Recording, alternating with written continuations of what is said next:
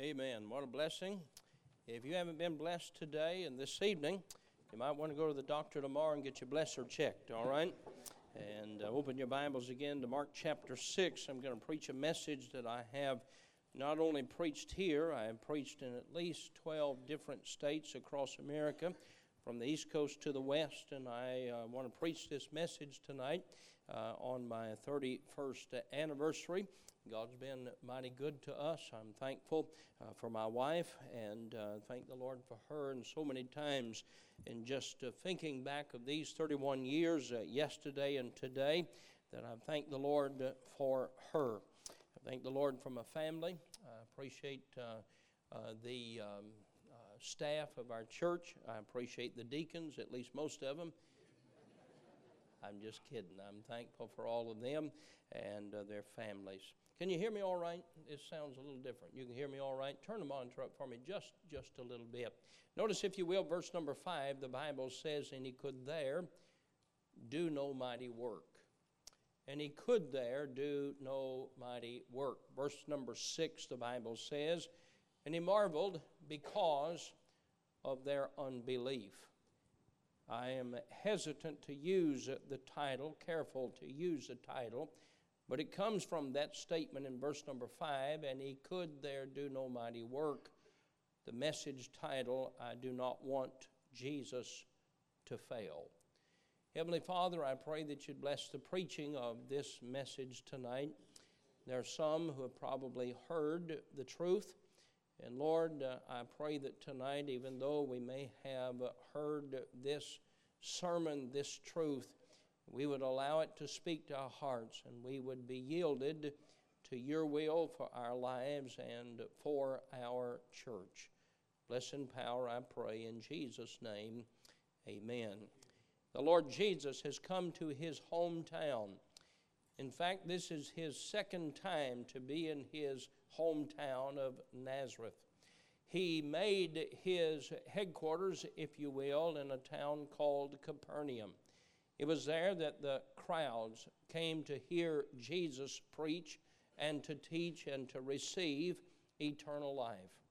Luke records his first coming to his hometown of Nazareth. While he was there, he read that passage of Scripture in Isaiah, and he said that he had come to fulfill that passage of Scripture as he described and detailed his earthly ministry. When he finished, they threw him out of the temple. In fact, they not only threw him out of the temple, they took him to the edge of town and they threw him headlong. According to the Scripture, they threw him out of his hometown. He for a year worked and served and did what Jesus did. He went everywhere. He went about doing good. He healed the sick. He raised the dead. He caused the blinded eye to see, the deaf ears to hear. Multitudes came to a saving knowledge of faith in him. When he comes back to his hometown, the Bible says he could there do no mighty work. And then in verse number 6, he marveled because of their unbelief. I'm surprised at this passage of Scripture, at this behavior of these people. As the Lord Jesus comes to his hometown, no doubt he intended to do a great and mighty work in his hometown. Would you not agree that anything Jesus had done in other towns, he wanted to do that and perhaps even more in his hometown of Nazareth? But when he comes to his hometown of Nazareth, he is rejected, and they do not believe on him, and he is limited and what he can do because of their unbelief. When I read about what God did for his own people, as I read about the nation of Israel in the Old Testament, I believe Jesus wanted to do something very special and great in Nazareth, knowing what the Father had done for the nation of Israel. He had taken them, just a group of slaves. They had no might, they had no power, they had no military, and God delivered them from the mighty hand of Pharaoh, a world leader, a world power, and he delivered them, and nothing could stop the children of Israel becoming a nation because God blessed them in a mighty way. He brought them across the Red Sea on dry land. He took them across the wilderness. He gave them water from the rock of Horeb. He gave them manna to eat every day. God met every need they had. No one or nothing could stop or hinder the children of Israel because God was blessing His own. You come to the New Testament and you find the work of the Lord Jesus everywhere He went. What a marvelous and a wonderful work He did. I remember becoming a pastor in April of 1986, and it wasn't a month until I had my first funeral. And while you study the Scripture and you prepare for ministry and serving as a pastor, I searched the Scripture to see, what did Jesus say at a funeral? He never preached a funeral message. What Jesus did, no man could do. Jesus raised the dead. They rejoiced as what began as a funeral procession ended up being a time of praise and rejoicing. Jesus comes back to His hometown. I have to believe that the Lord Jesus wanted to do something special in Nazareth. We hear of folks that grow up in a town and they become a success in life, whether it's medicine or business or whatever the case may be, and they come back home and they want to do something special for their hometown and say to the people in their town, thank you for giving me an education and thank you for helping me. And those are early and young years, and sometimes they'll build a baseball field or a football field or sometimes even build a school, and they just want to say thank you for what has been done and for them. I believe the Lord Jesus wanted to do something very special in Nazareth. Would you agree with that tonight? I wonder what Jesus wanted to do. I wonder what He wanted to do in Nazareth. I wonder what He wanted to do for these people that He loved. Now, the purpose of the message tonight is not to ask the question or to go away wondering, I know what Jesus did in Capernaum, and I know what He did in all of the surrounding towns, and I don't know what He intended to do in Nazareth. We'll never know because He was limited. He could do there no mighty work, and He marveled because of their unbelief. But the question is not to ask tonight, what did Jesus want to do in Nazareth? My question tonight is, I wonder what Jesus wants to do in the state of Kentucky right now. I wonder what He wants to do in our town now. The Bible says He is the same yesterday, today, and forever. I believe that God wants to do a mighty and a marvelous work anywhere, that folks will not only obey Him but have faith in Him. And the question tonight is, what does Christ want to do in our town? Or let me say it like this, what does Christ want to do in your life? What does He want to do in my life? That's a question I've been asking a long time. There was a time in my life in early ministry, I wanted to do something great for God. I really did. I had known some of the great pastors of the past generation. You've heard me tell the story. My first airplane ride was with Lester Roloff. That's the first time I ever flew in an airplane. I tell folks I got saved when I was 5 years old. I got the assurance of my salvation when I flew with Lester Roloff. And what a preacher he was. And did an amazing work, and I mean just a marvelous work. I knew Lee Robertson and the mighty work of Highland Park Baptist Church and Tennessee Temple, and I knew of those men, and I wanted to do a great work for God, but I came to a realization in my life and ministry, at some point it's not what I can do for God, but it's what God could do through me if I was yielded to Him. For you see, it's not the instrument that makes the music. It is the musician that plays the instrument that makes the music. I'd rather be a simple instrument, a simple tool, a simple person yielded to a mighty God that could do a great work through me than me attempting in my power and my ability and my learning and my own knowledge to do a work for Him. And so for some time now I have wondered, what is it that God wants to do through me? I've learned this, everything that God does through us, He does by faith in Him. The Bible calls on us to live by faith.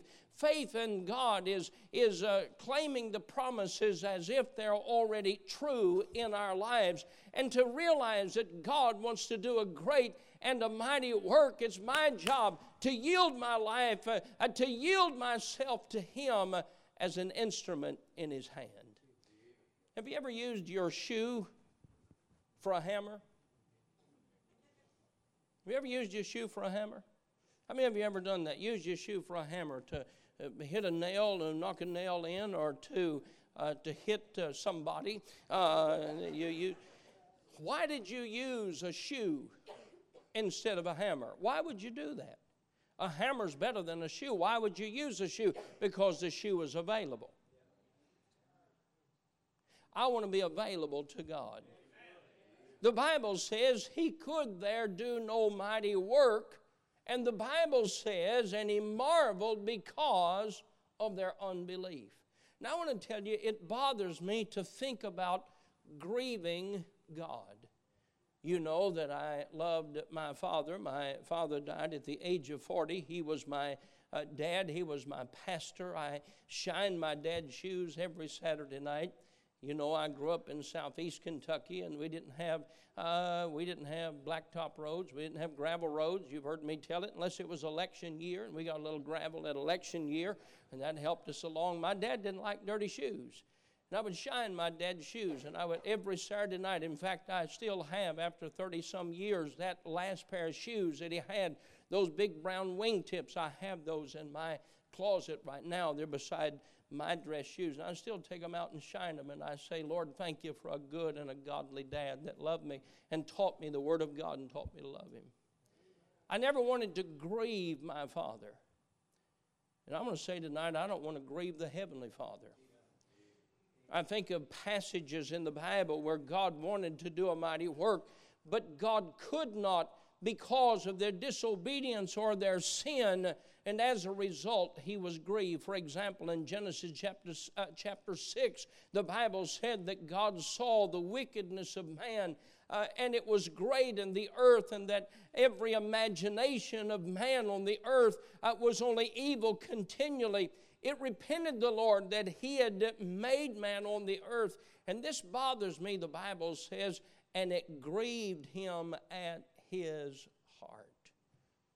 I don't want to ever grieve God.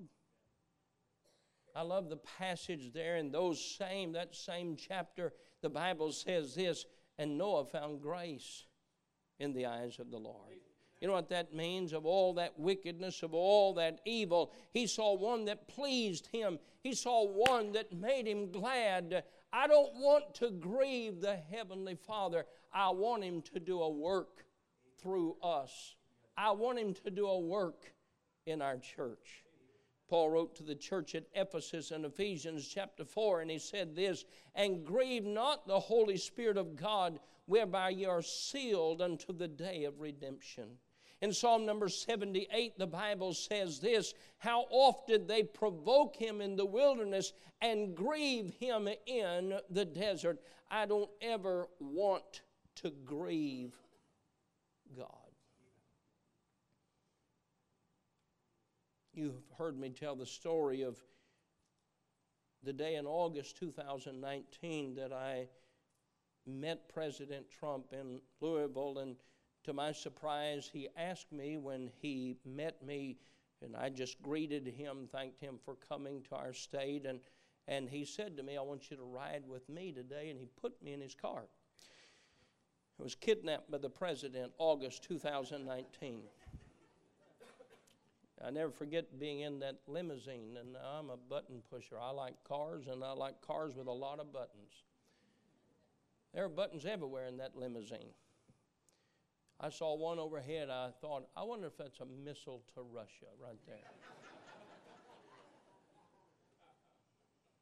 I could hear in my mind, I could hear my mother saying, Jeffrey, Joe, don't you touch a single button.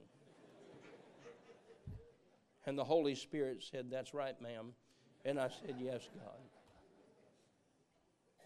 A few minutes, the door opened, and the president said, "Scoot over, you're in my seat." He sat down, and he pushed that button, and I wondered if it was a missile to Russia. It wasn't. It was a mirror. The wind had messed his hair up, and all I could have pushed that button. I'll never forget that day. I'll never forget being in a room that was, there were governors, there were attorney generals, there were businessmen, and I'll never forget that conversation, and I was just overwhelmed by the power in that room. Blake Brickman was the chief of staff for Governor Bevin, and I was just sitting over there. I was amazed, and I was taking pictures. He said to me, "What are you doing? Taking pictures." He said, "You're not supposed to have the phone in here." And the Secret Service that the president had assigned to me said, "He's with the president." I said, "I'm with the president." I have those pictures on my phone I took that day. I'll never forget how overwhelmed I was to realize the power of men. And I'll never forget, he told the story. He said, "I was recently with the emperor, the president of Japan, and I asked him the question, 'How many nations do you defend?' He looked at me surprised and said, 'One.' President Trump said to him, 'Ask me how many America defends.'" And he followed that up by saying, "And it bothers me to have to help protect your country and pay $200 for a $20 watch." I thought, that's right.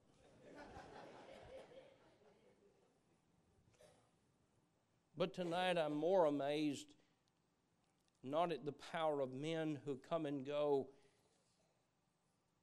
but I'm amazed at the power of an almighty God. The one that caused the sun to rise this morning and has since the day that he spoke and he put it into existence. The one that causes the clouds and the rain to scatter across the earth and to take care of our beautiful nation and our world. I'm amazed at the power of God and the power that he has and the fact that he wants to work in my life and he wants to work in your life.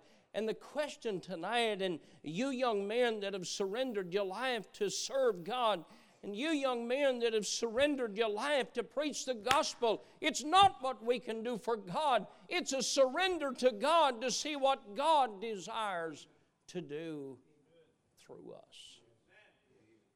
The Bible says, "And he could there do no mighty work."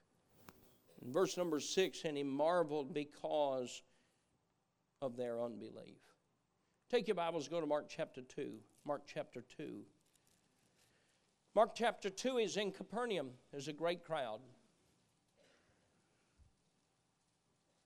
And again he entered into Capernaum after some days, and it was noised that he was in the house. And straightway many were gathered together, insomuch that there was no room to receive them, no, not so much as about the door. And he preached the word unto them. And when they came unto him, bringing one sick of the palsy, that meant he was paralyzed, he could not walk, which was born of four. Four men are carrying this one man. They're carrying him on a cot of sorts, and they have one man that has palsy, that is paralyzed, is not able to walk, and these four men bring this man to Christ. When they could not come nigh unto him for the press, they've always been in the way. And that's different than the press we know it today. Nevertheless, they're still in the way. Notice this, they uncovered the roof where he was. Notice the determination. They uncovered the roof where he was. And when they had broken it up, they let down the bed wherein the sick of the palsy lay. I want you to look at this, verse number 5. When Jesus saw their faith, the word "there" is plural. So who's he talking about? He's talking about the four men. When he saw their faith, when he saw the faith of four men, that had brought this man to him. And they brought this man because he could not walk himself. He could not come himself. And they carry him. They get to the house where Jesus is. They can't get in the house because of the crowd. They go up on the roof and they start breaking up the roof. It doesn't say they opened a hatch or a latch, and they started breaking up the roof. I imagine the building committee got upset at those men. They uncovered the roof and they let the man down. And the Bible says when Jesus saw their faith, notice the wording, he said unto thee sick of the palsy, son, thy sins be forgiven thee. You know what these four men believed? These four men had enough faith. These four men believed if they could get their friend that was sick of the palsy, if they could just get him to Jesus, Jesus would make him whole. Not only would he make their friend whole, he would give him eternal life. They believed that with all of their heart. They had so much faith, they uncovered the roof where he was, and they went to great lengths to let down that man so they could get him into the presence of Christ. And when he saw their faith, he said to the sick of the palsy, son, thy sins be forgiven thee. Compare that to Mark chapter 6. He could there do no mighty work because of their unbelief. Mark chapter 2, when he saw their faith, he healed the sick of the palsy. Mark chapter 6, he could do no mighty work because of their unbelief. Why didn't somebody believe? Why didn't they put their faith in Christ? Think about what he wanted to do, and yet he was limited. He could do no mighty work there because of their unbelief. I'll tell you what, friend, I want to live my life by faith in the promises of the Word of God. And I believe every man, every boy, every girl, every teenager, I can get to Jesus. I believe Jesus can set them free. I believe Jesus can change their lives. I believe Jesus can give them hope. I believe Jesus can get them help. It's not what I can do. It's not what the church can do. It's what Jesus can do. I like singing, friend, but singing doesn't change a life. Jesus changes lives. I like fellowship, but fellowship doesn't change people. Jesus changes people. I'm not trying to get folks to a personality. I'm not trying to get folks to an entertainment or to some kind of a program. Our goal is to get folks to Jesus. Jesus is the one that makes the difference. America was at a time of sin and debauchery. Alcohol, as it always does, had brought America low. And New York City in those days, in the late 1800s, were concerned about their city and the nation. And a businessman said, who had a little business on Fulton Street in New York City, said, we need to have a prayer meeting. We got to get a hold of God. Something has to be done for this mess that we have. And so they had a businessman's prayer meeting. And they said, we're going to pray again tomorrow. We need God to move on behalf of our city and our nation. The next day, that group of businessmen doubled. And they said, we'll pray again tomorrow for God to bring revival to our city and to our nation. And what began is just one businessman who said, I can't make a difference, but he can make a difference.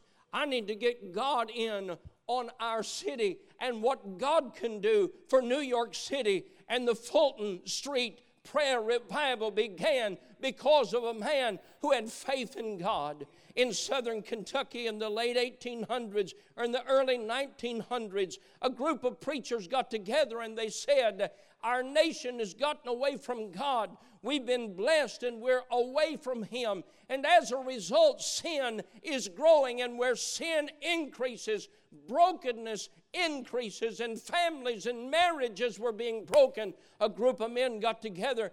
They didn't know what to do. They didn't have a plan, but they did know a person. I said they didn't have a plan, but they did know a person. And that group of men, they got a hold of God. And God began to move in a mighty working. And the Holy Spirit of God began to move. And what started as a prayer meeting ended up as a revival meeting. Not only were sinners saved, men were called to preach, and people began to witness to brothers and sisters. Folks began to be saved. And the Second Great Awakening, you can read about it in history. You can read what happened when folks had faith, not in a program, not in a plan, but in a person. I ask us tonight, God, what do you want to do in my life? I don't want it to be said, and it could do no mighty work in his life because he wouldn't believe. I don't want it to be said of Clay's Mill Baptist Church, oh, I wanted to do a mighty work there, but I couldn't. I couldn't find anybody that would believe my word. I couldn't find teenagers or young men or young ladies that would believe my word. May it not be true, but may we believe with all of our heart, as the young people sang tonight, the answer is Jesus. I told you about little Malachi this morning. They sent me more pictures of Malachi, little Malachi. 5 years old, December 2020. Was a victim of a drive-by shooting. He was asleep in his bed. A drive-by shooting, a bullet went to the back of his head and out his left eye. Missed his brain. He's a fine, well, young boy, but he's blind. He came to our Easter services. He rode a bus. He's 7 years old now. He uses a cane to walk around. He's pretty good with it, too. He said, I want to hunt Easter eggs. Here's what they told me today. They said, we put eggs on the blacktop so he could find them easy. He said, no, put them in the grass like everybody else. They put the eggs in the grass, and he took that stick. He was looking for Easter eggs. He'd find one. Oh, he said, I found one. Then he would say, what color is it? What color is it?